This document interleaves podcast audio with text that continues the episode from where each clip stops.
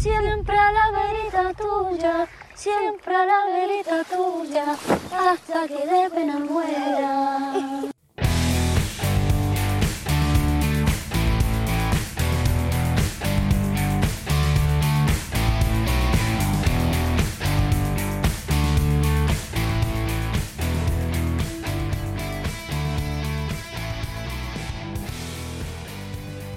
Это 38-й выпуск подкаста Максима Шадова, и сегодня мы обсуждаем э, уже не то чтобы давний релиз, но релиз, который состоялся несколько недель назад. Это канский фильм, который мы вкратце обсуждали о, в подкасте о Канском кинофестивале. Это фильм «Боль и слава» режиссера Педро Альмадовара. И помогать разбирать этот фильм я позвал, э, как оказалось, большого поклонника творчества э, этого великого испанца Дениса Криворота. Привет, Денис.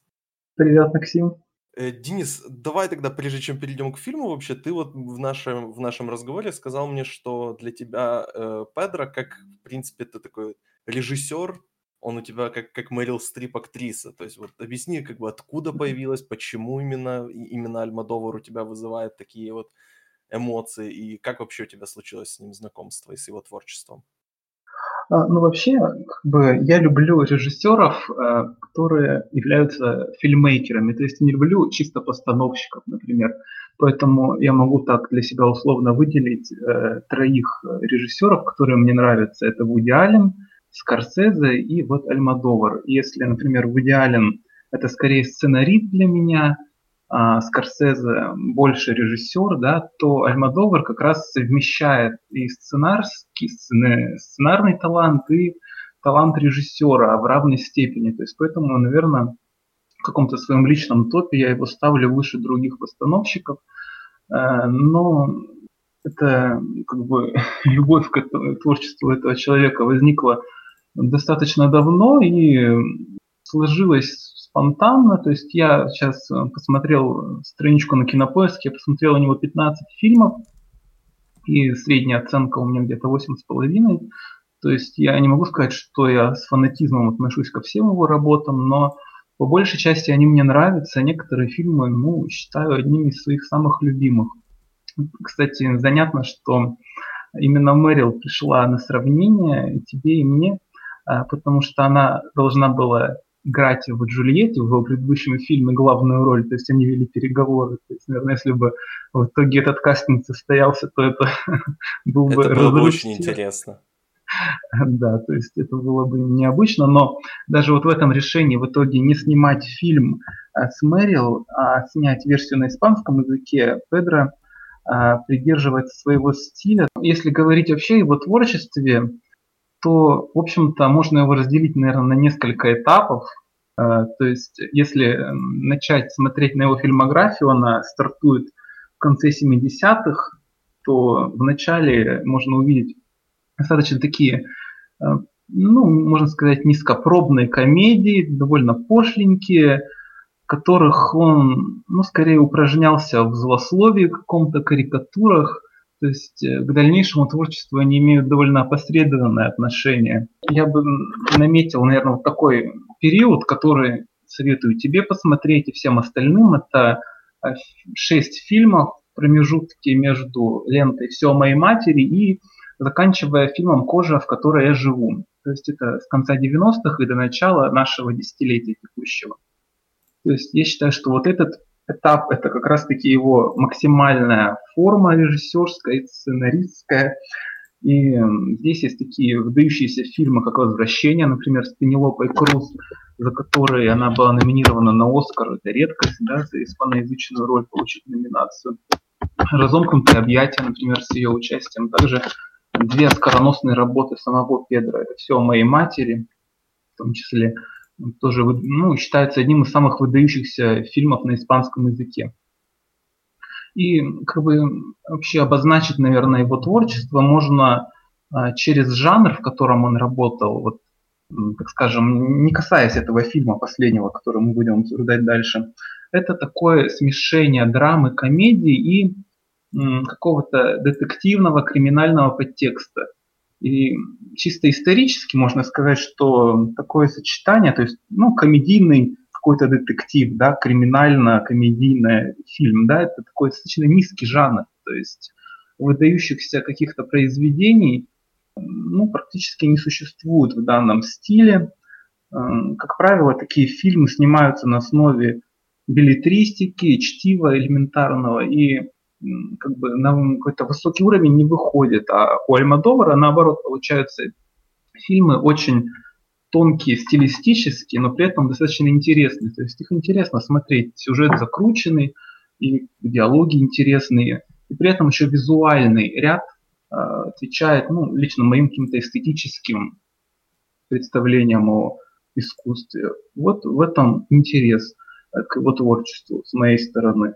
Ну и, наверное, уже переходя к этому фильму, да, он... Я вот еще, прежде чем перейдем к нему, mm-hmm. я у тебя хотел спросить одну вещь вот по поводу э, его какого-то отношения э, с его матерью. Вот потому что у него mm-hmm. и фильм, собственно, все, все о моей матери, это его, собственно, э, оскароносный лучший фильм на иностранном языке. И как бы Боли славы это, в принципе, фильм как бы э, частично тоже о самом Педро, его карьере режиссерской и, безусловно, о его отношениях с матерью. У него вот эта вот линия отношений с матерью прослеживается во всех его фильмах, или она так периодически появляется, ну, особенно если, если взять вот вторую, как бы, его часть карьеры. Угу. Да, ну то есть вообще все его фильмы достаточно автобиографичны, и он, ну, действие фильмов происходит в Испании, в Мадриде, он не выходит за пределы удобного ему географического положения, пытается э, расширить там, свои собственные познания, да, потому что он может быть неубедительным в этом. И тема матери, наверное, основная в его творчестве.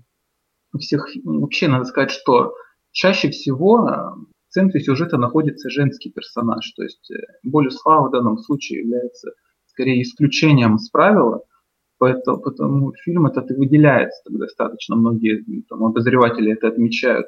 И э, тема матери да, является краеугольной, ну, наверное, как у многих режиссеров, но у него она не стоит в стагнации, да, то есть мать в фильмах может представить и 20-летней, и там, 70-летней, при этом какая-то общая аура у этой условной женщины будет чем-то похожа, да, то есть какая-то основа в этом чувствуется биографическая всегда. Вот. Хорошо, потому что просто вот даже если взять ту же Хульету, мне как-то по ней не было, не было какого-то четкого, строгого ощущения, что Альмадовар снимает конкретно своей матери. Здесь, ну, это прям прямым текстом, то есть здесь mm-hmm. в буквальном смысле главный герой режиссер. И очень много фильма, в фильме уделяется его воспоминаниям о детстве и об отношениях со своей матерью. Поэтому как-то я поэтому и спрашиваю, потому что по тем, по двум последним его работам как-то четко не прослеживалась эта линия отношений с матерью. Угу. Да, ну то есть э, Джульетта это адаптация произведения английской страницы, поэтому там такого автобиографического начала в ней нет.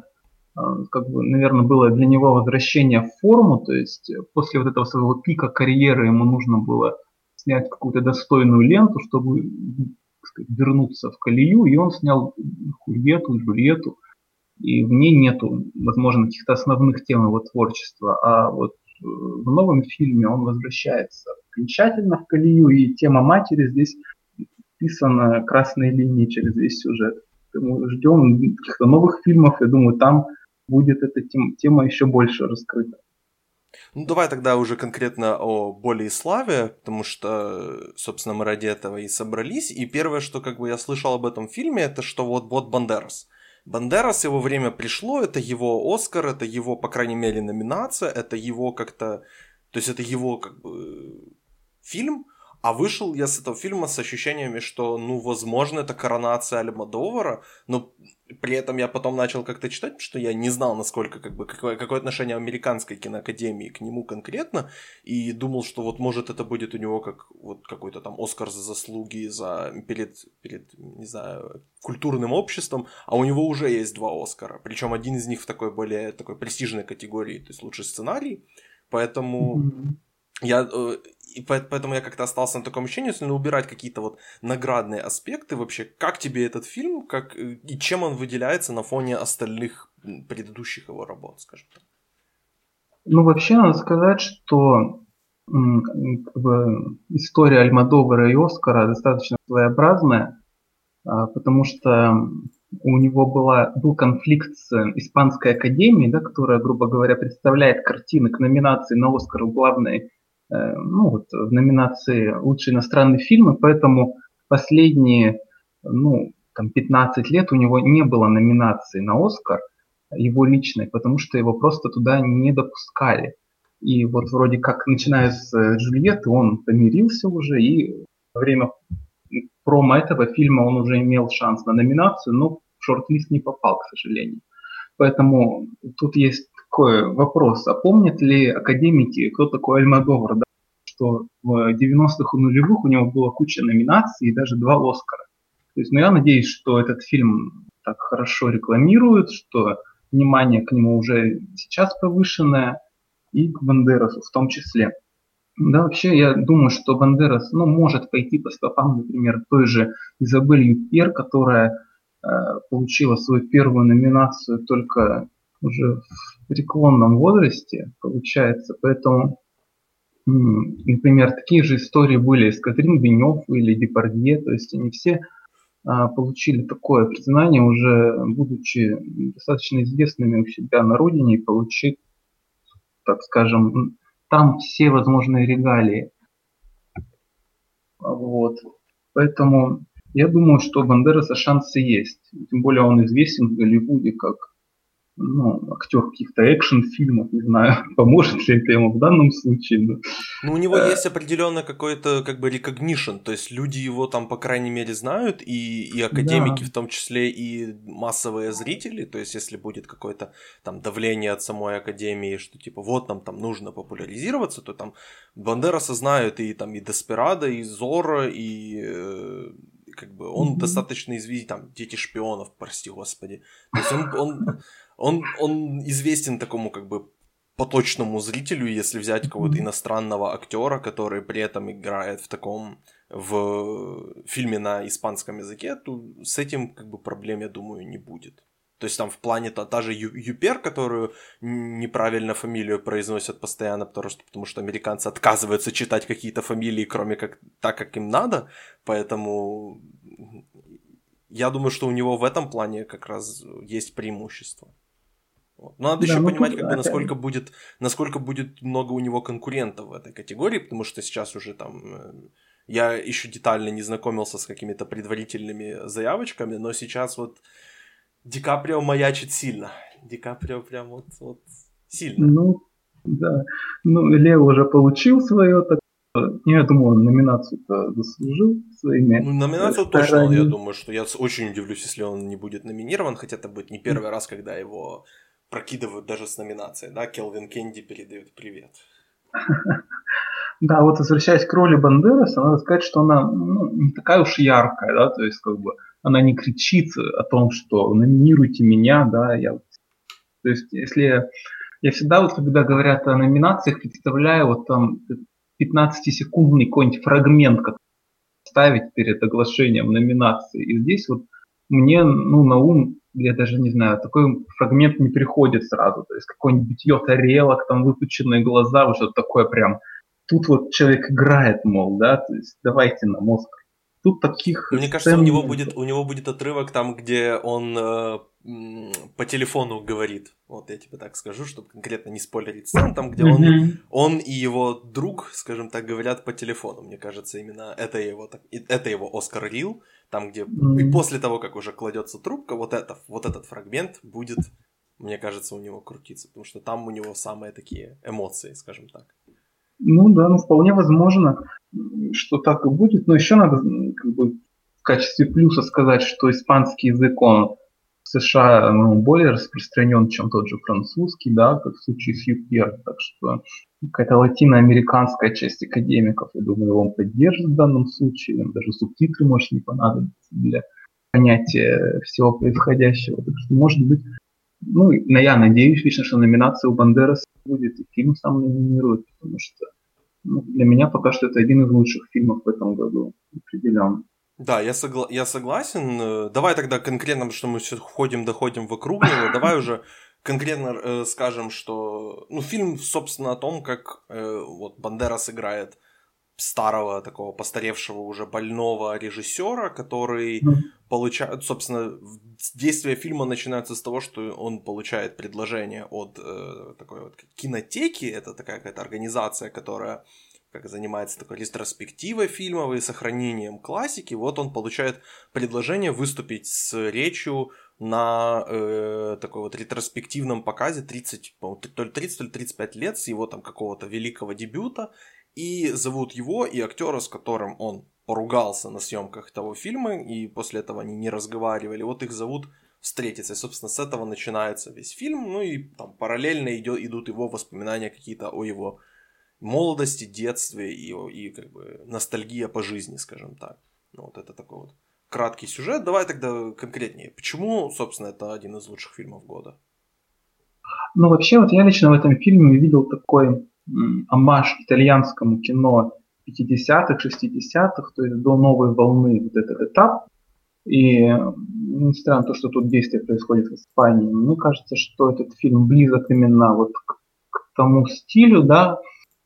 Тогда были популярны, например, фильмы, в которых главные герои, мучимые социальными кризисами, где-то нежатся на яхтах, думают о высоких материях, да, и в общем-то, в данном случае тоже режиссер, которого достаточно вроде ну, успешная жизнь, да, все у него хорошо, не считая там ну, некоторых заболеваний, там, скажем, и он как бы думает о своем будущем, о что ему делать дальше, да, о своем былом величии. В данном случае фильм вот именно в этой части напоминает какие-то фильмы, например, э, Филини, Антониони, такие выдающиеся картины. С другой стороны, в фильме есть часть э, скажем, его прошлого, да, это, видимо, послевоенное время, и это такой, как бы, замах, можно сказать, на соцреализм какой-то.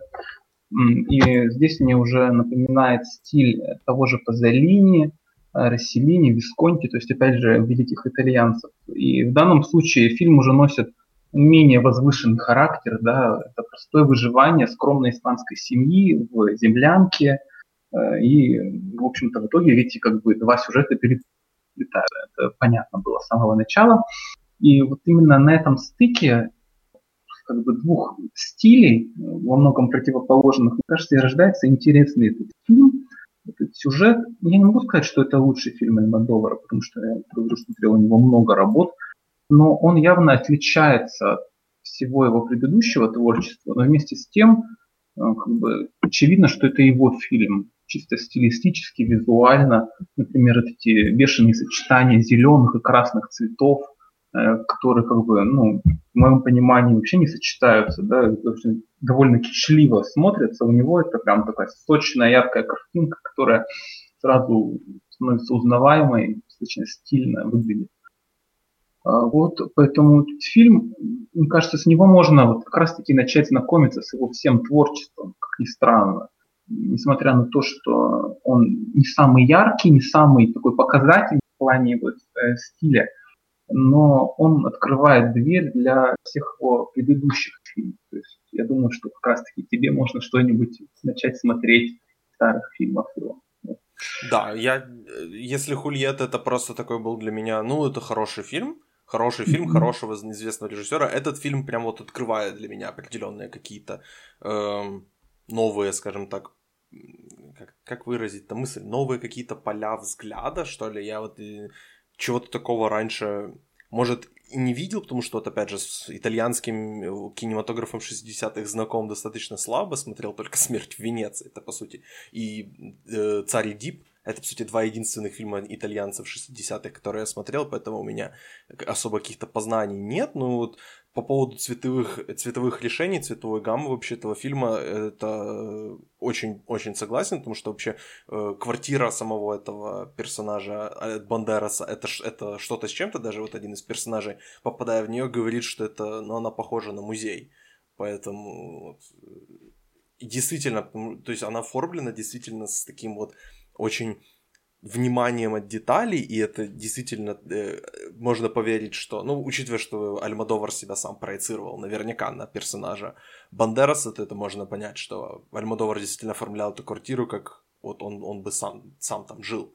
И это такой вот музей ему и музей, в принципе, искусству такой вот. Поэтому это очень очень интересно, и, в принципе, вот этот э, э, водолазка даже Бандераса, в которой он изображен на постере, в которой он появляется несколько раз в этом фильме, она очень такая э, запоминающаяся, и она действительно ассоциируется с, э, вообще с красными, и с, и с красными тонами его какого-то вот настоящего, и про прошлое он вспоминает при этом в каких-то более таких бело-синих тонах, и вот эти, вот эти э, решения вообще очень очень хорошо показывает различия между двумя эпохами, при этом э, сохраняя какой-то определенный единый стиль, что немного странно, потому что, э, как бы, опять же, разная цветовая гамма использована, но есть какие-то вот очертания того, что и в принципе видно, что он э, вот прошлое показано все-таки под под взглядом того, что это все же воспоминания, а не как бы четкая передача событий каких-то, поэтому кон- конкретно это мне понравилось. Давай тогда мы затронули Бандераса, давай немного поговорим о Пенелопе Круз, потому что к ней у меня какое-то отношение странное, предвзятое, не знаю почему, но оно мне никогда не ассоциировалось с такой, типа, актер, э, актрисой высокого, как бы, высокого эшелона, высокой брови, скажем так, да, но при этом она раз за разом, вот, я не знаю, я не смотрел ее фильм э, «Фархади», который вышел ранее в этом году, но вот у нее какой-то интересный выдается год. Что можешь сказать по поводу ее работы и вообще по поводу, по поводу Пенелопы Круз? Ну, вообще, Пенелопу открыл как раз-таки Альмадовар, она начала сниматься у него, и вот признание это получила после того, как снялась в «Возвращении», моем одним из самых любимых фильмов, и роль у нее там замечательная. И в этом фильме она, ну, скорее на втором плане по отношению к герою Бандераса, да, то есть э, не могу сказать, что главная звезда фильма, я думаю, она это понимает сама, то есть э, когда ей прислали сценарий, она поняла, что далеко не она будет тут главной звездой. Может быть, это ей было и не нужно. Вообще, это уже, наверное, шестой фильм совместно с Альмадоваром, то есть у них уже такие какие-то семейные взаимоотношения, много различных совместных интервью, то есть как бы, чувствуется на экране взаимопонимание между актером и режиссером. Поэтому э, роль ну, может быть, она достаточно такая однобокая, то есть это мать, которая озабочена будущем своей семьи, своего сына и так далее. То есть э, роль достаточно хрестоматийная в том плане, что таких ролей уже было много и до нее, и будет много после, я думаю. Но при этом смотреть на нее интересно. У меня не было такого ощущения, как иногда бывает, знаешь, из таких составных э, сюжетов, когда думаешь, ну, когда уже закончится эта часть, и давайте мне Бандераса. Нет, мне было тоже интересно смотреть и на нее, и на э, вот это прошлое, может быть, оно более бледно снято, не такое яркое, не такие тут хлесткие диалоги, э, сюжетные ходы, но тем не менее, в том числе за счет игры Пенелопы, может быть, такой легкой, не сильно замороченной, эта часть сюжета тоже здорово смотрится. Поэтому не думаю, что она получит какие-то номинации, конечно. Это было бы уже слишком для испаноязычного фильма. Но свою долю внимания там, от прессы, от различных изданий она получила. И, может быть, это подстегнет ее карьеру в дальнейшем. Хотя она и так у нее никуда вроде не опускалась. Так что вот, Пенелопа молодец. Ну и есть, есть еще что делать, ей еще даже полтинника нету. Хотя, в принципе, да. Голливуд уже на ней, возможно, поставил крест, судя по тому, как Голливуд расправляется со своими актрисами. Э, давай еще немножко поговорим про Асьера Эчере... Э, боже, я не могу выговорить его фамилию. Эчендиа? Эчендия, Эчендия, не знаю, как правильно э, произнести его фамилию. В общем, он играет, собственно, актера этого, с которым э, персонаж э, Бандераса Сальвадор поссорился в 70-х, вот, и они встречаются вновь по прошествии такого количества времени. Альберта Креспо зовут его персонажа. Э, мне кажется, у него, у него самая яркая сцена этого фильма, и, он, и мне очень было неожиданно, когда, то есть у него очень такая вот роль, что называется, точечная. Он пришел сделать, выполнить определенную какую-то функцию, и как только он ее выполняет и, по сути, происходит переход на следующий этап, э, этап истории и этап отношения э, самого Бандераса, со, э, Бандераса персонажа и Альмадовара со своим каким-то прошлым, он как бы его функция пропадает и он просто исчезает из фильма. Вот у него такая вот очень очень интересно, на самом деле, потому что у меня такого никогда не было. Я был уверен, что как бы с ним, что, возможно, эти их отношения будут развиваться и дальше двух персонажей Бандераса и э, Эчендия, но он просто исчез из фильма. Что можешь вот о нем сказать как-то и, и в принципе, да и можно тут может зацепить остальных каких-то персонажей этого фильма и через него, собственно, тоже раскрывается определенные отношения с э, веществами, у героя Сальвадора, поэтому вот, вот что можешь сказать по поводу этой части фильма? Ну, вообще, вот э, можно еще, как бы, намечая какие-то основные черты творчества Альмадовара, как раз таки сказать, что он достаточно беспощадно расправляется со своими персонажами, то есть он не держит до последнего кадра всех героев на сцене, да. Действительно, многие актеры выполняют свою миссию и с экрана уходят. Например, та же Пенелопа каких-то предыдущих фильмах, уж не буду говорить, чтобы без спойлеров, она могла появляться в паре сцен в начале фильма или в середине, и, выполнив свою миссию, уходить с экрана с чистой совестью, несмотря на то, что она вроде главная звезда, то есть самое известное имя фильма, и э, по сути, с точки зрения коммерческой, возможно, ее надо было держать тут до, до скончания веков на экране. Несмотря на, на это, Мадовар более рисково подходит к, и к своему сюжету, и к конве фильма. И в данном случае вот этот э, актер, я тоже с ним не знаком э, особо, он свою функцию действительно выполняет, э, является таким мостиком да, между двумя частями сюжета условный и уходит с экрана. И тут есть еще, если посмотреть весь состав фильма, много актеров, с которыми Альмадовар э, работал раньше. Например, это Сесилия Рот, которая играет главную роль в фильме «Все о моей матери». Да? То есть у нее тут вообще одна сцена буквально. Э, несмотря на это, она считается одной из самых титулованных актрис в Испании. Да? И, то есть она соглашается на такой эпизод, по сути, в фильме Альмадовара. Я думаю, что там многом говорит. Вообще Альмадовар такой национальный герой Испании, любимец, наверное, типа нашего Эльдара Рязанова, знаю, с кем Поэтому актеры его любят, надо полагать, и соглашаются даже на эпизодические роли. Или такие роли, знаешь, эм, условно главные или не главные, то есть непонятно, э, уходящие в туман в середине повествования. Э, ну, как бы остальных актеров я не знаю, кого выделить. То есть мне понравилось, как раскрыта тема матери уже в взрослом ее возрасте. Вот, я только хотел сказать, что мне, мне этот персонаж и этот и игра этой актрисы очень по, по душе пришлась, потому что mm-hmm. мне просто показалось... Я в какой-то момент начал понимать, что мне кажется, что моя мама будет через лет 20 вот такой, поэтому, может, через 30. Наверное, через 30 все таки давай, давай буду чуть более благосклонен к своей матери, поэтому э, вот. И мне прям вот, знаешь, чувства в сердечко начали как раз вот бить, когда я ее увидел на экране, и она, вот ее, ее сцены Да, быстротечность времени и все такое заставляет задуматься. Вот. Но я был очень рад, что не стали гримировать Пенелопу Круз. Я боялся, я тоже, я прям был уверен, что сейчас как бы придут и сделают из нее бабулю, и так окажется, что мы-то Пенелопу тоже на Оскар двигаем. Если бы она была в, в гриме бабули, то да, это, был, это значит, что ее двигают на Оскар, но нет. Взяли бы подбородок у Мэрил с железной леди, да. готово. И нос из этого, из э, большой маленькой лжи второго сезона. Как раз, как раз бы вышло все. Да.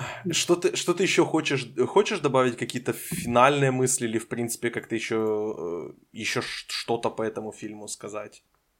Ну, э, сказать, конечно, можно много говорить, но я еще раз повторюсь, что я надеюсь, что мы про него еще услышим в наградном сезоне. Я смотрю, что у него сейчас увидел, что достаточно высокий рейтинг а, на том же кинопоиске, у него 7,7 баллов. То есть я вообще думал, что фильмы подобного рода ну, российскому зрителю, зрителю СНГ, так скажем, не очень-то заходят, потому что, ну, понимаете ли, нам тут картошку копать, а тут муки творчества у человека. То есть как бы найти какую-то эмпатию к такому герою, наверное, с точки зрения простого русского человека довольно сложно. Но тем не менее, видимо, людей, людей что-то цепляет, и в этой истории, в персонажах, наверное, возможно, эта тема сына и матери извечная, и в общем-то история детства. То есть, как оказалось, фильм стал достаточно универсальным в плане зрителя,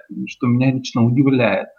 Мне кажется, редко бывает, что такие фильмы достаточно тонкие и в смысле содержания, и стиля, и, в общем-то, сам, самого формата, да, то есть это фестивальное кино, оно редко становится народным, но в данном случае можно сказать, что фильм стал народным, ну, может быть, и для ограниченных. Все же. Так что, а что может, ты, ты, ты смотрел этот фильм в дубляже или в оригинале? Я смотрел, по-моему, с субтитрами, да. Ага, я хотел тебя спросить как раз по дубляжу, потому что я тоже смотрел его в оригинале, поэтому э, мне было интересно mm-hmm. просто, как, как сейчас дублируют э, такие, такие фильмы в России. Ну, также дублируют, я могу тебе сказать, что а, окей. фильмом довольно, довольно примитивно, губы не совпадают ни разу. Ну, понятно. Я просто фильмы в дубляже перестал смотреть за лет ну, год, года четыре назад, собственно, как переехал в Польшу, поэтому... Mm-hmm. Э, а, последний фильм в дубляже, который я смотрел, это был, были Звездные войны, Пробуждение силы, потому что я приехал в Украину, и меня, меня друзья потащили на него в дубляж, поэтому вот, с, тех пор, с тех пор ни разу, честно-честно. Э, да, я наверняка буду еще говорить об этом фильме, и когда подойдет э, пора Оскара, и когда подойдет пора подводить какие-то итоги за год, потому что пока что явно явный претендент на какой-то, я думаю, что в топ-5 лично у меня он пока что входит. Не знаю, как бы, как долго он там будет и, и что будет вообще, потому что я для себя привычку сделал. Вообще не составлять никаких предварительных топов, пока вот не придет время составлять топ, собственно, поэтому Поэтому я пока не знаю. Но да, он еще идет в кинотеатрах и в России, и не знаю, как, как там в Украине с ним. По-моему, он не выходил в Украине. Но если выходил или выйдет и еще идет, обязательно сходите. Вот мы оба рекомендуем. Я... Да, Денис? Да, да, обязательно прям посмотрите. И более ранние фильмы Альмадовара, если да. вам этот понравился. Да, я вот э, однозначно пойду. Э, там вот э, у него какой-то был, мне, меня заинтересовал, когда я так листал, читал его фильмы про двух людей, которые, у, у которых девушки и женщины лежат в коме. Это как называется он? Поговори с ней. Да, вот. он как раз-таки Оскар за сценарий за него. Вот, вот, вот. Я поэтому я о нем и читал, и, и вот мне, меня он заинтересовал. Поэтому я думаю, что это будет следующий его фильм, который я посмотрю. Mm-hmm. Ты о нем mm. сегодня, кстати, не говорил, вот может пару слов о нем скажи еще. Да, ну это вот я его включил в эту, говоря, эпоху, когда Альмадовар находился в лучшей форме.